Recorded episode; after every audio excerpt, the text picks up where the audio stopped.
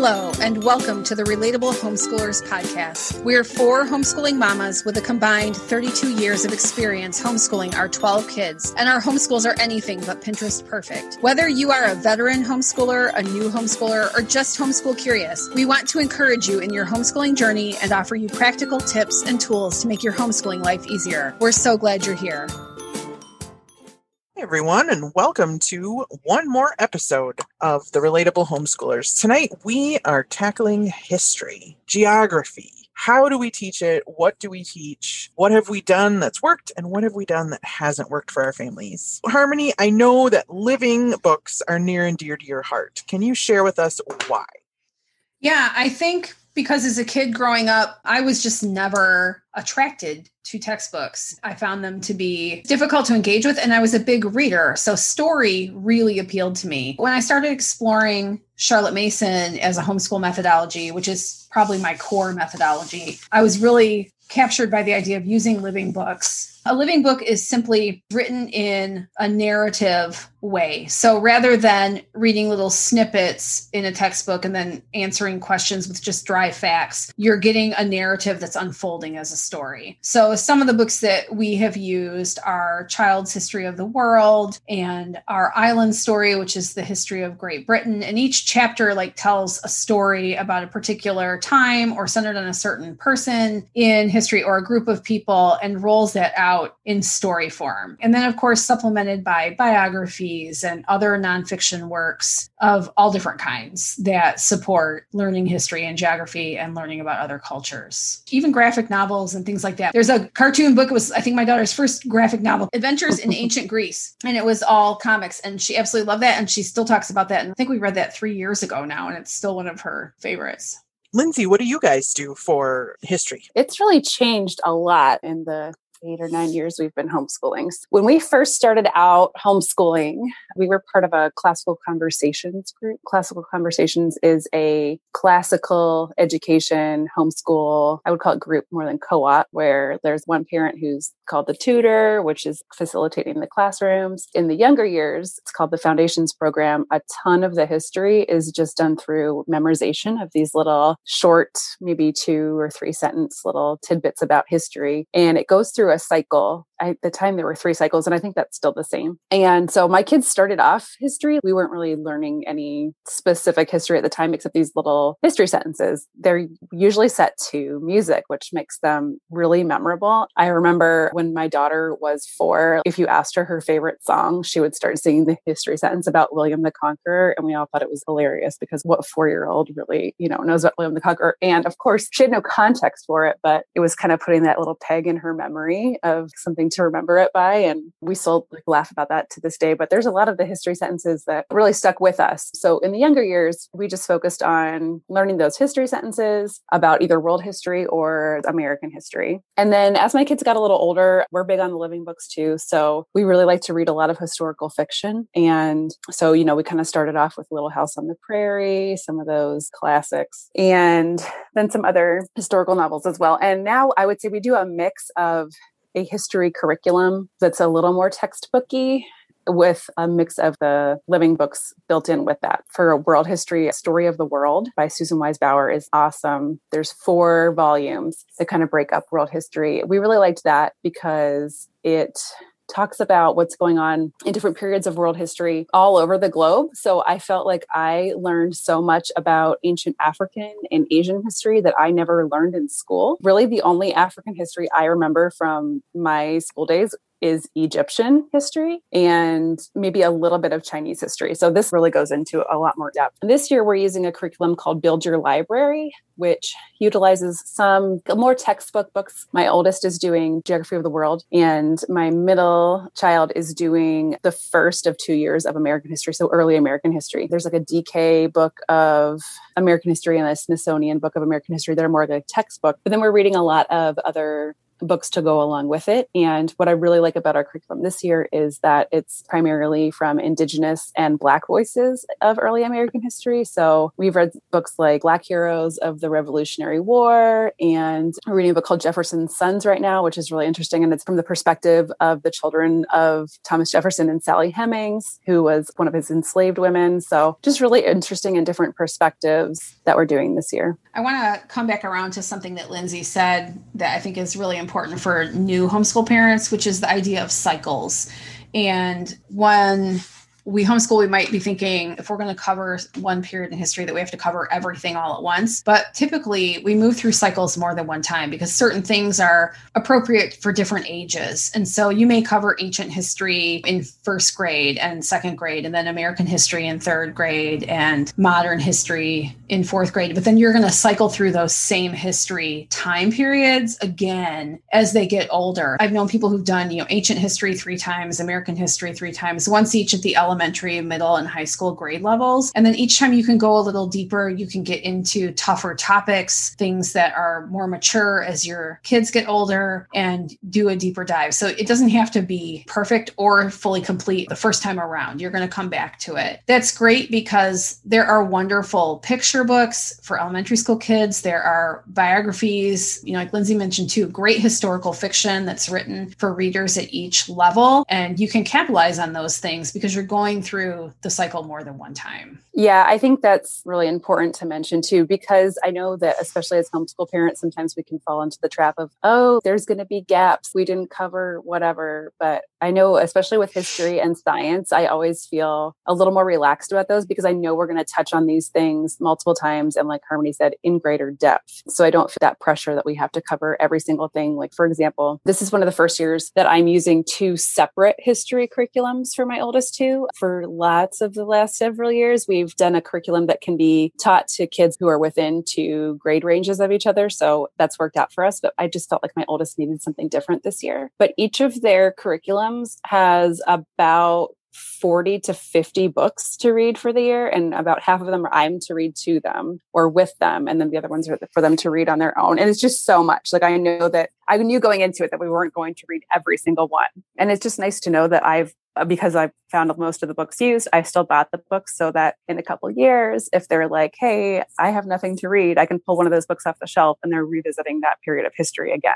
I actually had a conversation with a homeschool friend today and was saying, I bought too many books this year. And I said, wait, what am I saying? You can never have too many books. You just leave them lying around the house and eventually somebody will pick them up. So if you have extra books, that's not a bad thing. And that's called strewing. There's actually a term for it that unschoolers use for just leaving the books around. And if your kids are drawn to them, they'll pick them up. We have used a couple different things for history throughout our homeschooling years. So when I first started homeschooling, I started early on. Once we were in first grade, I think we used my father's world curriculum. And so I think the first grade curriculum was more of a biblical history curriculum. And then we used the second grade, and that was adventures in US history. Third grade, we went on, and that was more of a geography. It was like uh, countries and cultures. We had a fun year that year because another homeschooling family did the same program. And so we were learning about the different countries and different cultures, and we would make food and just do crafts and activities that related to what we were learning about, which that always comes back to me as my favorite year. And then I think we did the one year after that that started their main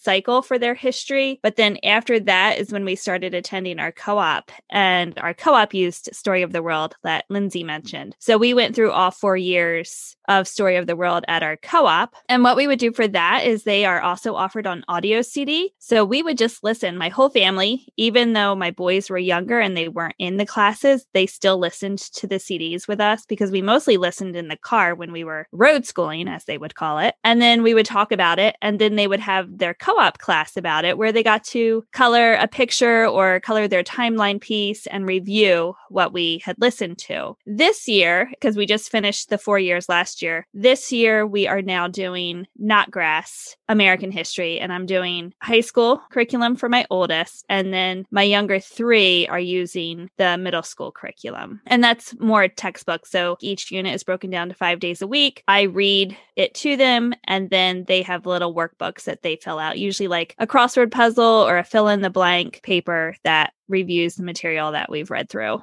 This sounds also exciting. In our homeschool, I kind of have the same approach with history that I do with science. We explore it, and if we get on a topic or we have a question, dig out some resources. I like Harmony, like primary sources. And so I want to go as close to the source as possible and try and get multiple viewpoints. I'm kind of saving the rigorous study for history for the high school years. And then this year, I'm helping a friend pull some curriculum together for her girls who happen to be freshman, sophomore, junior. And then the junior has been working like crazy and she'd like to graduate early. So then I put together her senior year for her just to get the credits that she's still needing. And so I put together my first draft of what I want my history curriculum to look like. And John noticed it and I was like, it stacks of books all around me and my legal pad and I'm making lists and I'm putting together stuff. He looked at me and he's like, You're having way too much fun with this. And I was like, I am. So, what I did for them and what I plan to do for my own kids is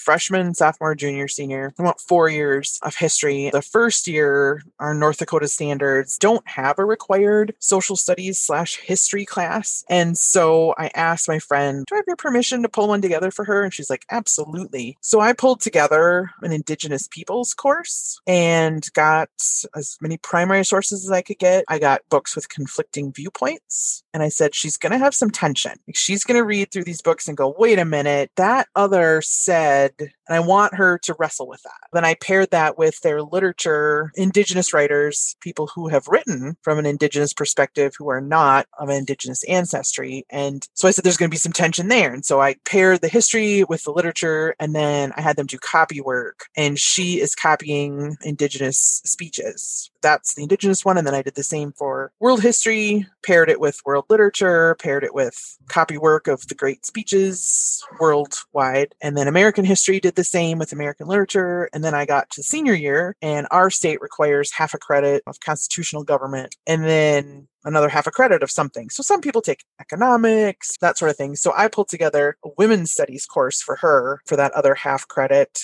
and again went largely with primary sources. I've looked at a lot of different history curriculums and I just didn't find anything that I really loved for high school. And so I made my own. The girls like them, and their comment to their parents was Annie gives us way more work but it takes way less time than you know spending all day as they had been in school this is their first year homeschooling and they're in high school so they really didn't know what to expect as far as the curriculum goes but they seem to be enjoying it i had a blast putting it together yeah i will say with the curriculums that i use that you know our textbook curriculums they also incorporate living books that you read as supplement to the textbooks my daughter because she's the highest end of the middle school. I am also having her read the Birch Bark House series that Lindsay recommended to me for that perspective. Written by Louise Erdrich. I would like to give a shout out. That's a North Dakota author right there. Whoop, whoop. National Book Award winner. But yeah, she definitely won the National right? Book Award for the Roundhouse. Yeah, Yeah, so good. fantastic. Definitely for older readers. Yes, yeah. Yeah. But the Um, Birch, but the Bark Birch Bark House, House series for young yeah, readers. Yeah. so good. You read The Night Watchman, Lindsay? I just started it on audio Oh, because you man. recommended it. Yeah. your, your book crush, right? Your new Wood book crush? Mountain. Oh. I swooned. I haven't swooned in 14 years. I was dating my husband. and I swooned over Wood Mountain. Look I'll out, John. Good thing it's fiction. That's right. I was the same way as a teenager, though. This is a total aside, but Oh. I don't know. We'll go there. Other girls were getting those pop magazines, whatever they were called. I don't know what they Mhm. were. And that New Kids on the Block on the front, and, you know, Jonathan Taylor Thomas and whoever else. I don't know. I never got into that. I was like, have you guys read Louis L'Amour? Like, Chick Bowdrie. now there's a man. Like, tell Sackett. So, yeah, I've had a few literary crushes in my life.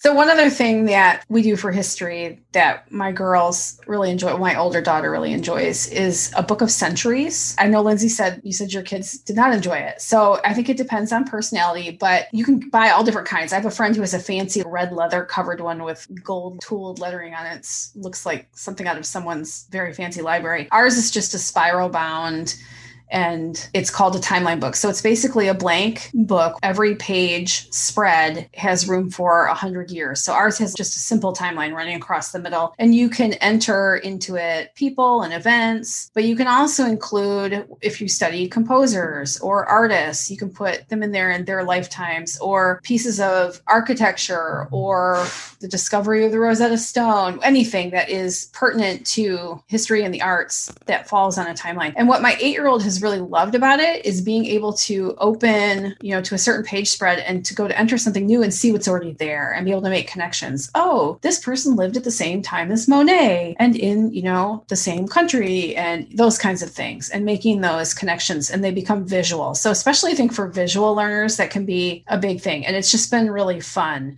And you can buy sets of stickers. Rainbow Resources has stickers that then they can put a sticker in with a little image rather than just writing it. And that can also be fun because who doesn't like stickers? but then it becomes a resource to look back to. So as my five year old gets older, she's going to have her own book of centuries to fill out. I want to add on to thinking of visual learners. We have used a lot of documentaries for history mm. learning in our homeschool. Um, my kids really like the series Drive Through History. So we've done several of those. And then, you know, we'll just watch a random thing about ancient Egypt or about the Middle Ages. My daughter actually got on a really serious Black Death kick a couple years ago.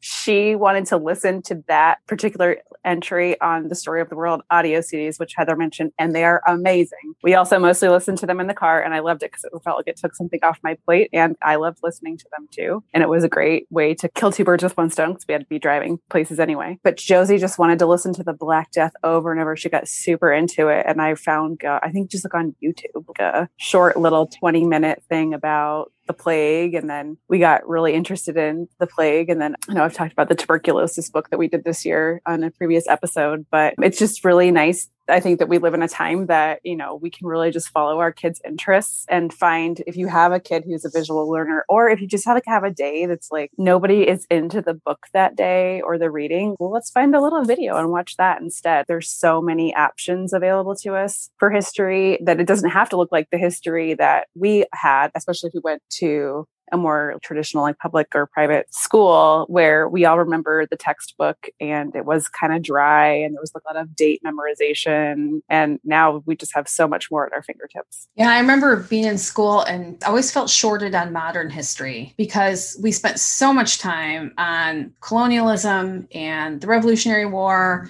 and even on the civil war that by the time we got to the 20th century we were like down to two months of school left and there just wasn't time for it. And so i love the idea of being able to not not only cover more countries and more world history, but also being able to divide up the American history and split it into maybe multiple years so that you can really deep dive into some of those subject areas or to follow their passions. I remember having a Civil War obsession when I was a kid and going on a school trip to Gettysburg and just being blown away by that. So, giving them opportunity if they want to follow a rabbit trail and just really deep dive into an area of history, there's no reason you can't do that. And there's no reason that you have to always start at the same point in the next cycle where you started the first time. If you want to start at a different point, in the history cycle you can. So you have that freedom to really figure out what's going to work for them. So my son, I, I believe I've mentioned it more than once on the podcast, is a huge history buff.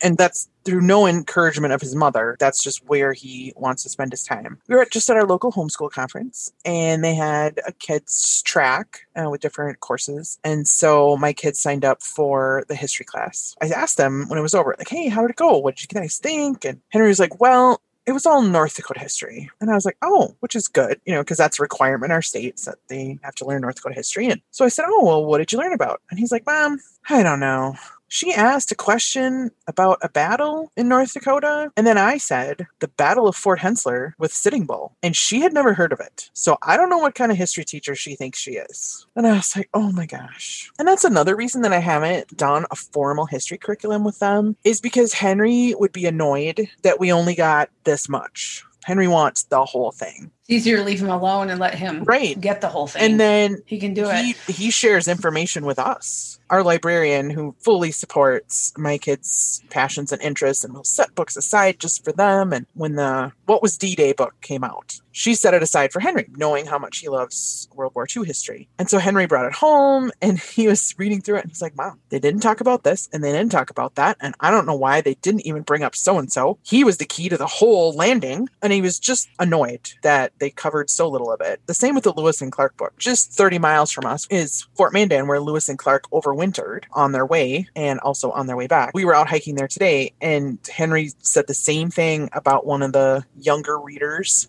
for Lewis and Clark. Mom, they didn't cover all these important things. That's why I've kind of just left my hands off of history, letting them dig into what they want to learn about. I have two giant uh, maps on our walls a US map and a world map. I'm looking at them now. They've been written on and starred, lines drawn with routes, and I think just leaving up, you know, maps and a globe that they can reference and see and touch. And wow, it is a long way from our house to Harmony's house. You know, they can see that visually on a map. I am starting some geography with them just to give them some tools to interpret what they're seeing. We've done a map reading unit before just to kind of familiarize ourselves with maps and what we were seeing, but I'm going to formalize it a little bit with some geography coming up here.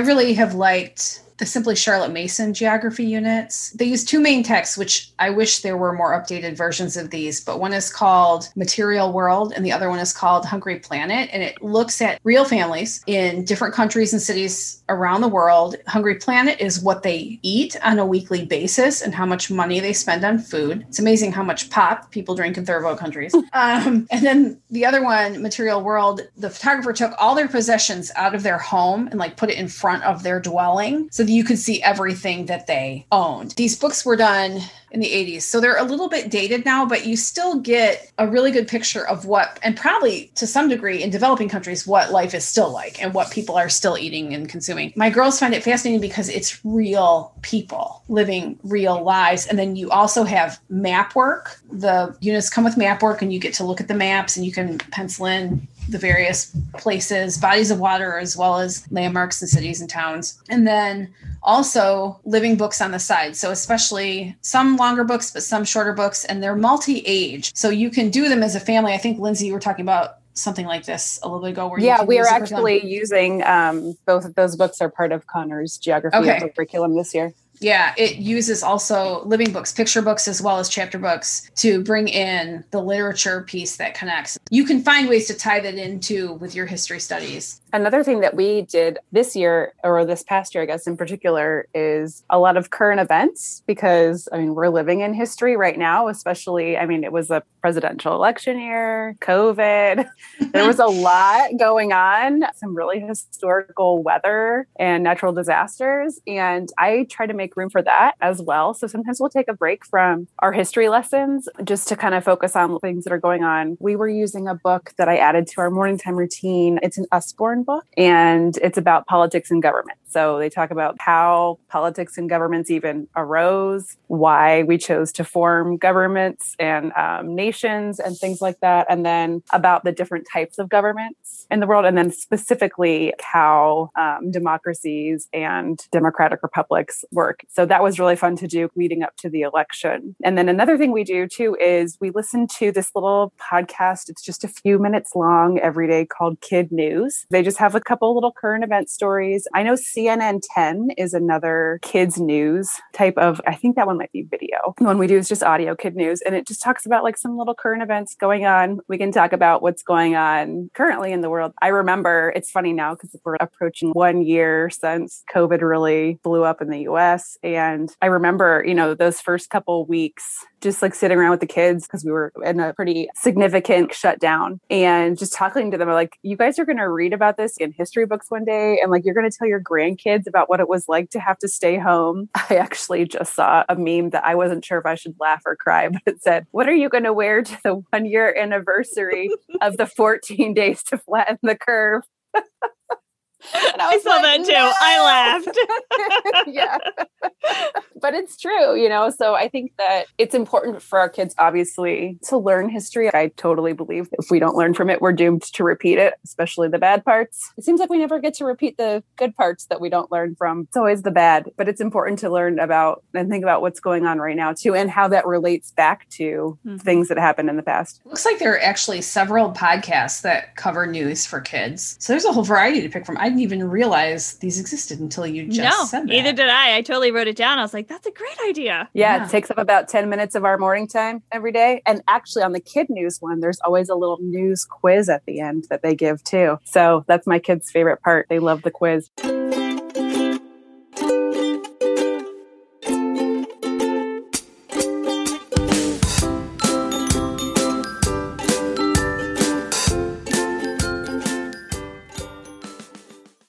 I think one thing that has kind of come out of our conversation today is that there's so many different things you can do. Maybe it might take some time to see what works for your family. And also, as all of us have stated, you use what works for your family, but what works for your family might change at different periods of time. Maybe you are going to a lot of activities, so audiobooks are great. Maybe you're stuck at home in a quarantine, so you're reading a lot of read alouds. And I know Harmony briefly mentioned graphic novels earlier, but I just feel like the resurgence of graphic novels right now is so huge. A couple really awesome history ones are the Nathan Hale's Hazardous Tales series. My kids have really liked those. And then also John Lewis, the former congressman, has a series called March, and it's all about the civil rights movement. And I think there's three in that graphic novel series. So if you have some kids who like graphic novels, you know, like just make it fun. It doesn't always have to be drudgery. It shouldn't be. We have the ability to change it up and make it fun. So we should. And because history is one of those things that we cycle through, you can use different things, different times that you go through each period of history. Like I'm not going to use the Mhm. same American history curriculum that I used in elementary that I'm going to use in high school. Well, we always end our podcast episodes with asking the question what is saving your homeschool? Heather, what is saving your homeschool? Well, it's February in Mm. Michigan. So my happy light and hot coffee is saving my homeschool right now.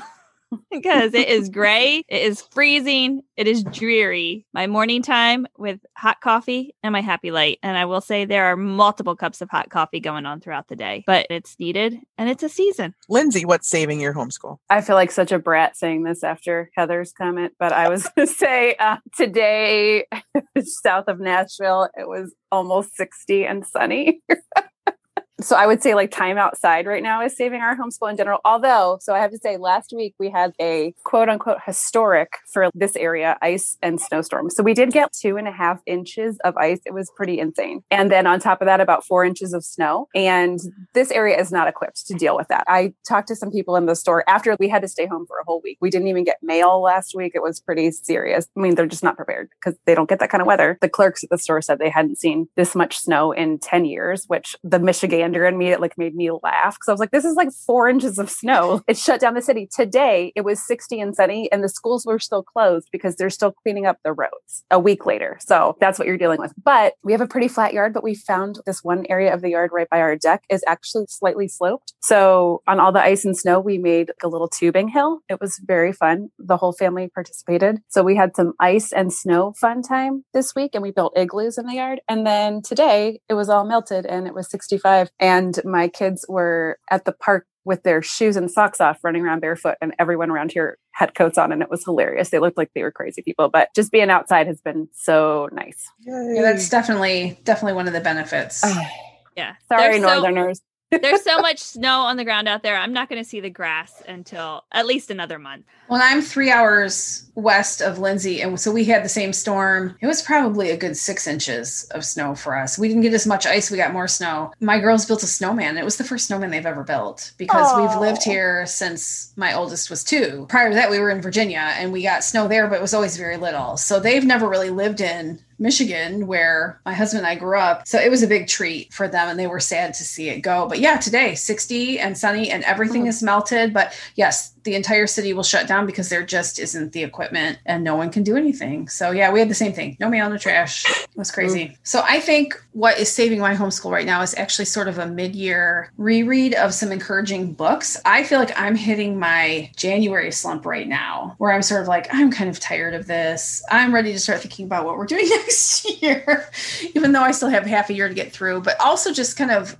going, what is working and what is not. And so I've just been rereading um, actually a magazine that I subscribe to, Commonplace Quarterly. It's a Charlotte Mason based magazine, but lots of encouragement and hand watercolored pages. And so it's a beautiful magazine as well as being an encouraging magazine. And then also just rereading some basic homeschooling books that I really like. Sort of gives me a boost and re inspiration to sort of inject new life into the things we've been doing because it can get to feel rote after a while. And so I was like, let's shake up the routine a little bit and change when we're doing some of our things during the day to kind of just give it a boost. And that's been uplifting for me as well as for the girls. Well, I would like to say that uh, you all have inspired me, and I went and spent some time finding weeks we can take off, inspired by Lindsay. My kids work hard in their school and they work hard on the firemen, so I thought we need to take some weeks off. So last week was our first week off, and actually coincided with our homeschool conference, and so it was good to just not have pressure on me or pressure on the kids to get some schoolwork done. They did spend two days in sessions with art and science and history, and so they did do quite a bit of learning, but not at my direction. So I went through the rest of the year and sketched out, because we school year round, so I sketched out four to six weeks